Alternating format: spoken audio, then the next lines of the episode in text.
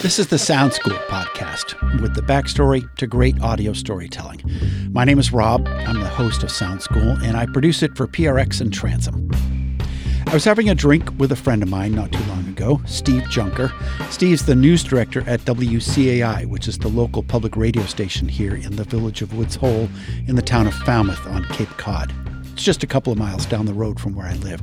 And it's partly why I've joked over the years that Woods Hole is the radio center of the universe. Anyway, Steve and I were talking, and he said this really interesting thing. I'm not sure I'd heard anyone say it quite this way before. He said he likes to think of the radio station as a musical instrument. Think about one of those old organs with all the different little stops on it and layers of keys. And then there's these strange pedals down below that you step on while you're playing. And it can make almost any sound imaginable. It can make like choir sounds and woodwind sounds and brass sounds and even percussion. And i think that a radio station is a little bit like that but that we are often playing like the same couple of keys over and over. And they can be really good keys like our you know dedication to bringing timely news to our community. But that it's this cool instrument with all these things that we hardly ever think about trying to use. Like what can't it do is almost the question you want to be asking. What can't our radio station do? And the only way you find that is by trying different things. Steve's asking a fundamental question. Why does everything have to sound so similar on public radio? A radio station doesn't have to go crazy, but why not branch out a little? You know, experiment, try something new. For instance, if we want to try to do a collaborative project with a station somewhere far away, how can we do it? Let's figure it out. So he did. About a year ago, during a cold and quiet Cape Cod winter with COVID still in full swing, Steve was feeling cooped up and restless sometimes there's this hunger for the world. And so I started thinking about how we can bring the world to us in a very kind of local way because our mission is to be as local as possible as a radio station. You know we carry npr programming we carry bbc broadcast programming but our mission here at the station with the reporters and all the people the, it's a small staff but eh, everybody is dedicated to local programming. How do we make the station feel like it really belongs to the listeners who are here in this region? So we're thinking about like how can we make an international program that feels local? That was the almost like the the big challenge to tackle. International collaboration. Okay, but where? Steve thought some more, and he remembered there are a lot of towns in England that have the same names as towns here on Cape Cod. We serve a town called Truro. There's a Truro, England. There's a Barnstable in England. There's a Barnstable on Cape Cod. We're in the town of Falmouth. There's a Falmouth, England.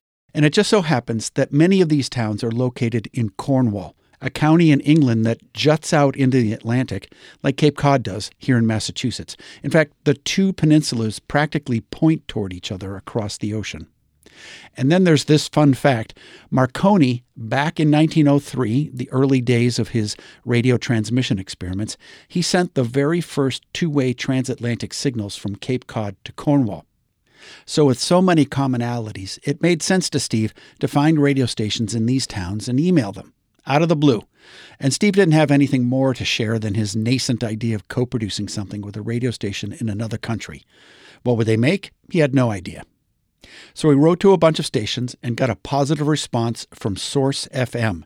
Only get this Steve hadn't written to that station. Someone at another station forwarded the email to Source FM. And where is Source FM located? Falmouth, England. Well, you're always looking for signs, and so this was a sign, right?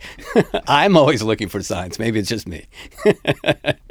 Source FM is a volunteer station, like a community station here in the States. After getting the email, Steve looked at their website, saw how dedicated they were to local community, like WCAI, and he thought, yeah, this is a good fit. Which was further reinforced when he spoke to Simon Neild. He hosts a couple of music shows at the station, and he's on the board of directors. And once I talked to Simon, and his energy was so upbeat and non prescriptive, he was much more interested in exploring the idea than rushing into like a formalized idea of what it could be. I felt like, oh, once it's a conversation between people, something can grow out of it. But the question remained what? What would they produce? Steve talked to his staff. They initially thought, well, maybe we can co report something. But Steve was wary of that. CAI is a small station. He only has a couple of reporters on his staff, and he didn't think he could take them off their beats to co report stories.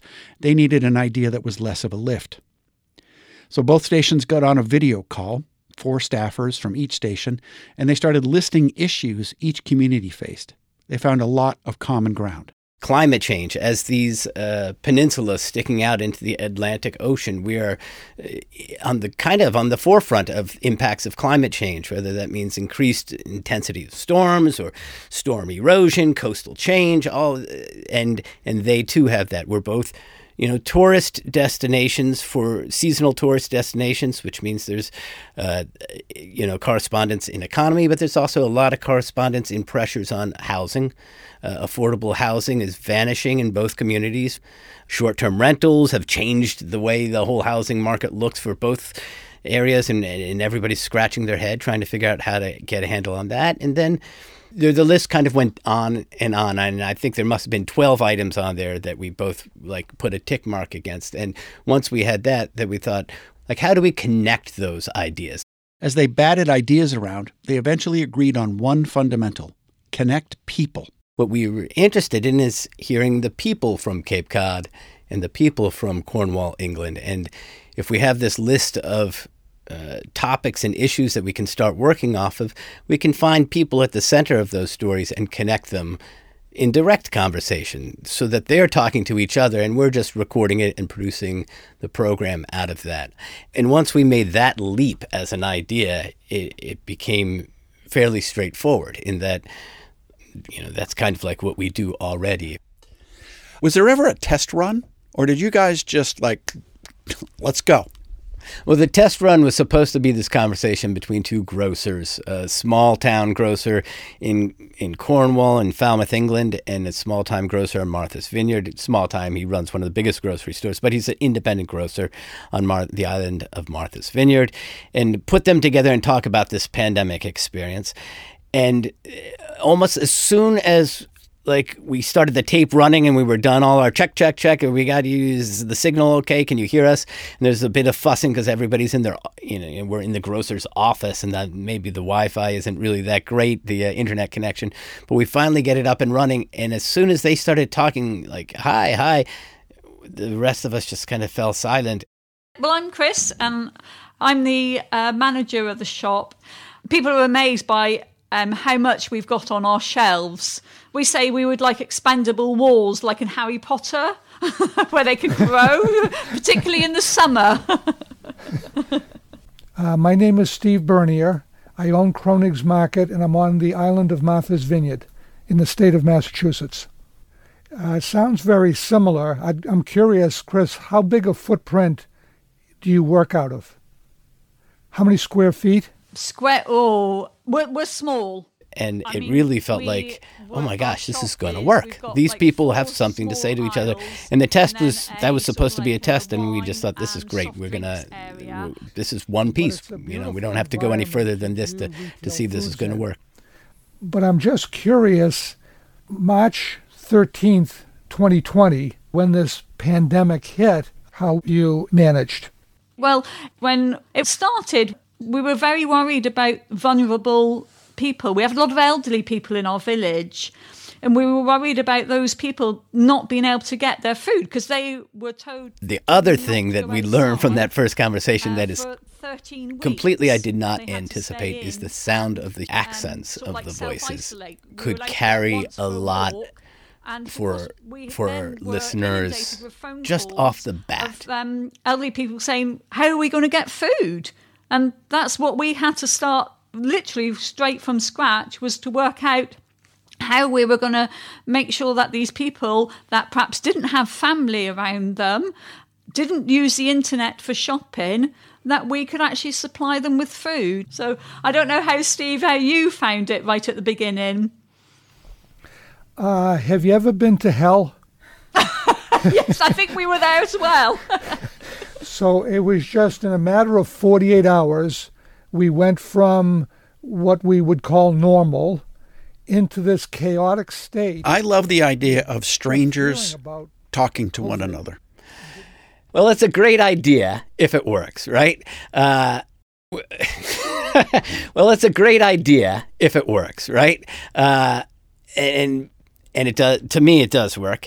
But each time we set up one of these conversations there's a question about how well it's going to work because you're introducing two people who don't necessarily uh, well two people who don't know each other and then you're not quite sure where it's going to go. Turns out it, for us it's worked brilliantly and in part because and it took somebody else to point this out to me the two people are engaging each other as peers around a common experience or set of information or just work life eh, correspondence, and they know what to talk about. So as long as we find two people that that have this overlap, they're ready for us to get out of the way so that they can start asking each other questions and compare notes. You know, if we've got two police officers, they are so ready to talk about what it means to police in their communities. And the same with two oyster farmers. They want to know, like, what do you do over there? And why don't you do that? And what's happening with your young oyster farmers? They have so many things to talk about that really the job for us is to make sure that they state their name clearly at the beginning and you know just stay out of the way and edit it all up at the end. So it's something fun to listen to. When i started first there was 34 sailboats and now there's about 10 on a good day. I suppose the average age is about 63 so that's how bad it is. Well what are the young fishermen doing? Ah, uh, they've done other things, building, the trouble with the oystering is it's only for six months, you know, and then if you can't catch enough for a year, you've got to find a job. And then when they find a job, then they sometimes they decide not to come back because they got to keep a job for 12 months. How old's your son? Yeah, he's 30, 36. Does he have any kids? Yeah, two kids. How old are they? One is 17 Perfect age. And one is 10. They don't want to do it. Well, you got to pay them. oh, I didn't know that. That that's where I must be going wrong. yeah. Wow. No, they do, he doesn't like it. He doesn't like the boats. You can tell if people like boats or not. And uh, he don't like a boat. He won't go fishing. That my boy does. He, he's all right, but his boy, no, he isn't keen. He isn't keen the generation after me, we have some really nice young people in town here. And there's some very talented growers that work very hard and uh, play hard. And I, I think the future of the generation after me and probably after them looks really good. And there's a lot of support for our industry here. Uh, it's looking pretty poor for us. We get a lot of pollution river pollution, stuff coming down the river. The seabed's changing. We've got about half the fishery that we used to have. When I was out first, some of the seabed it would be yellow. Now it's all brown. It's all dead. So it's not looking the best for us. Uh, that's the way it is. The youngsters will have to sort that out. WCAI and Source FM have now produced two shows. They're called Falmouth to Falmouth. Both are an hour long, and a third is in the works. The shows included the grocers and oystermen, as we heard, but also young people talking about climate change, and a couple of artists and people involved with housing issues. One intriguing conversation was between two police officers. There are profound questions about policing to discuss, responding to people with addiction or mental illness, the use of firearms by police. I felt the conversation about those topics only skimmed the surface. Of course, the two officers had only just met each other and want to be polite, I suppose. But even though Steve said it was important for the reporters to press record and step back, from time to time they asked questions in an effort to cover ground that was being missed or to dig deeper. Here's reporter Eve Zuckoff asking the two officers about race and policing. Can I jump in on this? Sure. Race in this country is often a dividing line amongst who trusts police, who doesn't trust police. Do either of you, do both of you feel like it's your responsibility specifically to address the distrust that falls along racial lines? The fact that black and brown communities, more often than not, are the ones that feel lack of trust. Does that line up with your experience, and do you feel like a particular responsibility to address that? I think responsibility falls on just being a good person and a, and a great community officer. Like if you go out into the community, you treat everybody the same way. I treat people how I want to be treated. You know, you can't be gruff with people. You can't be rude with people. It doesn't matter what color they are. I treat I try to treat everybody the same way um, to show that we're officers are, are, are human beings just like everybody else, and we're here to do a job. But as I said, just to treat everybody equally. There's no, in my eyes, there's no difference. If you if you're doing the right thing, awesome. If you're doing the wrong thing, I'm gonna I'm gonna call you out on it. What do you think, Mark? I I am in a unique position. Uh, my my wife is is from Zimbabwe, and uh, uh, and I get this unique view as a, a, a Caucasian English speaking person in the police force in England to be able to see things from her point of view and her family's point of view.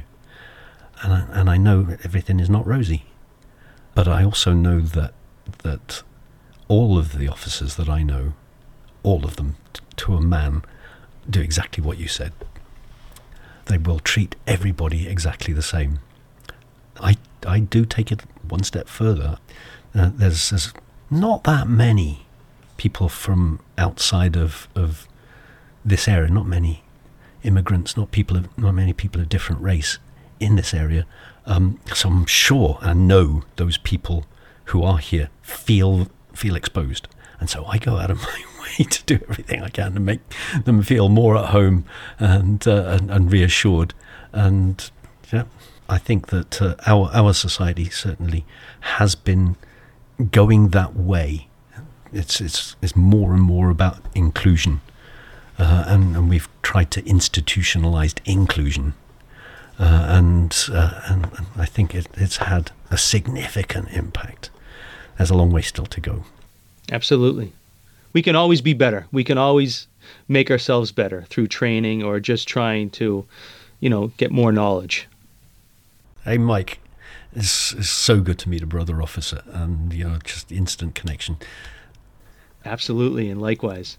I want you. To, I want you to make sure you you stay safe and, and, and always watch your six and and oh, just yeah, uh, we do. just enjoy life too. God bless. God bless you. It's worth noting for a moment how the hour long shows were put together. When the conversations were edited down, they typically left in the hellos and goodbyes, like we heard with the police officers. Steve says that's usually something they'd cut out, but in this case, it made sense to leave those in to help the chat feel more conversational. This is Falmouth to Falmouth, our collaborative radio project connecting Cornwall to Cape Cod. I'm Eve Zuckoff from CAI on Cape Cod. And I'm Simon Neil from Source FM in Falmouth, Cornwall, and we're reaching out to each other across the Atlantic. And we decided that a good place to be for this next link would be down on our respective beaches. As for hosting, Steve said they wanted to get the hosts out of the studio and on location, so it felt like they were kind of talking to each other across the ocean. Top of the hill. How many castles have you guys got? We have lighthouses. We didn't get any castles here in New England. You you kept them all for yourself. But what I do see really is a really stunning lighthouse. And looking out straight across the water, I actually see the island of Martha's Vineyard. And as we How do you feel this benefits your audience? Uh, well, I think it does it in a number of ways, and, and uh, one way which we should not dismiss entirely is just it's like it makes for an entertaining hour of radio. And it's homemade. It's produced right here. It's produced in England. We're doing it together. So that's good. But in another way, when you talk about the place that you live to someone else, and you hear yourself describing the place you live to somebody who doesn't live there, uh, and you hear yourself sometimes describing the problems of the place you live, uh, or you hear yourself describing some of the great things about the place you live to somebody else, uh, it informs like you, you're you learn something about yourself and about what values you have. And when you hear it reflected back to you from somebody who who isn't familiar with it, it really does create a wider understanding and a wider conversation. And I feel like that is one of our missions that sort of sneaked in there is to, you know, when you start talking about what it is to live on Cape Cod and the challenges for people to find housing, or you start talking about what it is to live on Cape Cod as a young person who's exposed to kind of these scary ideas of climate change, not as a vast idea, but as something that's transforming the land where you live right now and where your family has lived. And then you hear that this is happening elsewhere. So not only do you have the reflective voice of hearing yourself describing this, but you hear how other people are understanding these very same issues and, and taking them on as a challenge. You know, it's about connection, right? I, I, I, I wish I had something better to say than that, but to me, connection is, is part of what it's about. Yeah.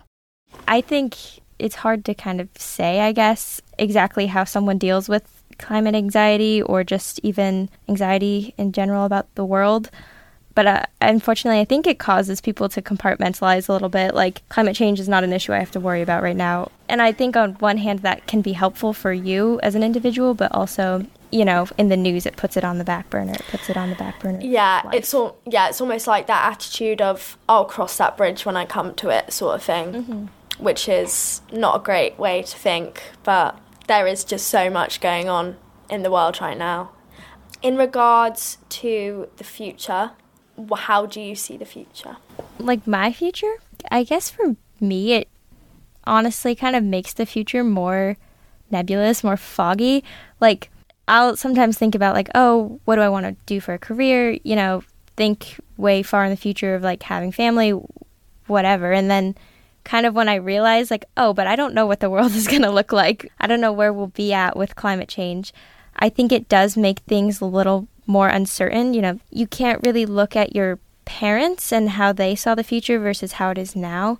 You know, I feel like there was maybe a little more security kind of just given that there will be beautiful places, there will be clean water, there's going to be clean air. I feel like we don't really have that gift of security of environment, which kind of upends everything you thought you could have in the future.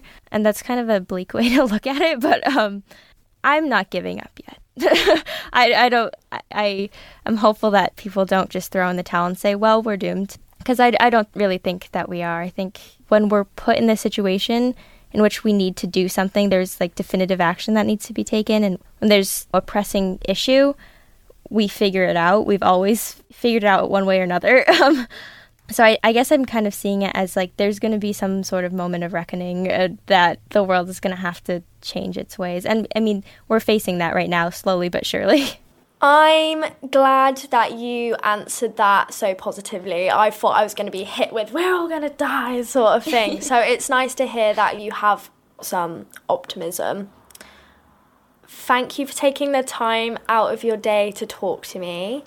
I think it's it's been great. I've really enjoyed talking to you. I've never spoken to someone over in America before, so it's been really cool. Thank you. I've really enjoyed talking to you. You kind of you've given me some new perspectives on things I hadn't really thought about before. So, yes, and I also have not spoken with someone from England before, so this is very exciting.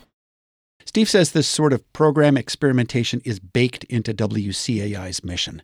Try new things. In fact, side note, WCAI was started by Atlantic Public Media, the nonprofit Transom is a part of, which, as you know, is all about pushing the envelope. Several years ago, Steve experimented in another way an on air host exchange with a public radio station in Marfa, Texas. Steve and his family moved there for a while, and a reporter from Marfa moved to the Cape. From time to time, they'd chat with each other on air about life in the two regions and what it looked like to a stranger. And while the desert and culture of Marfa is certainly very different than ocean bound, waspy Cape Cod, there are, believe it or not, a lot of similarities. Same with Cornwall, England. There's plenty of overlap. Steve wonders if the next time they do something like this, if they should reach for a partner even further afield culturally and politically. And I think that it would be a much bigger challenge and might be much more dynamic to listen to. And I think about our own country, right? So we're we're in Cape Cod, Massachusetts. We're in a very sort of, you know, liberal, progressive, you know, by self-definition place.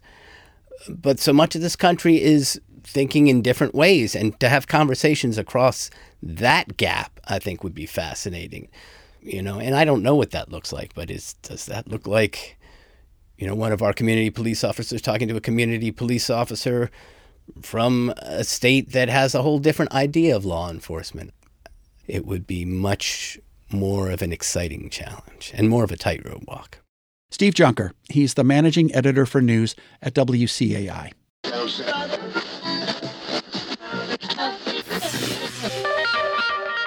Steve says the hardest part of the Falmouth to Falmouth project was all the behind the scenes coordinating of schedules and figuring out how to record. Hear what Steve had to say about how they wrangled it all at the post for this episode at transom.org. This is Sound School, the backstory to great audio storytelling. Genevieve Sponsler and Jay Allison give my scripts the once over. Thanks to WCAI for allowing me to record Steve as well as my narration in their studios. I'm Rob Rosenthal. Thanks for listening.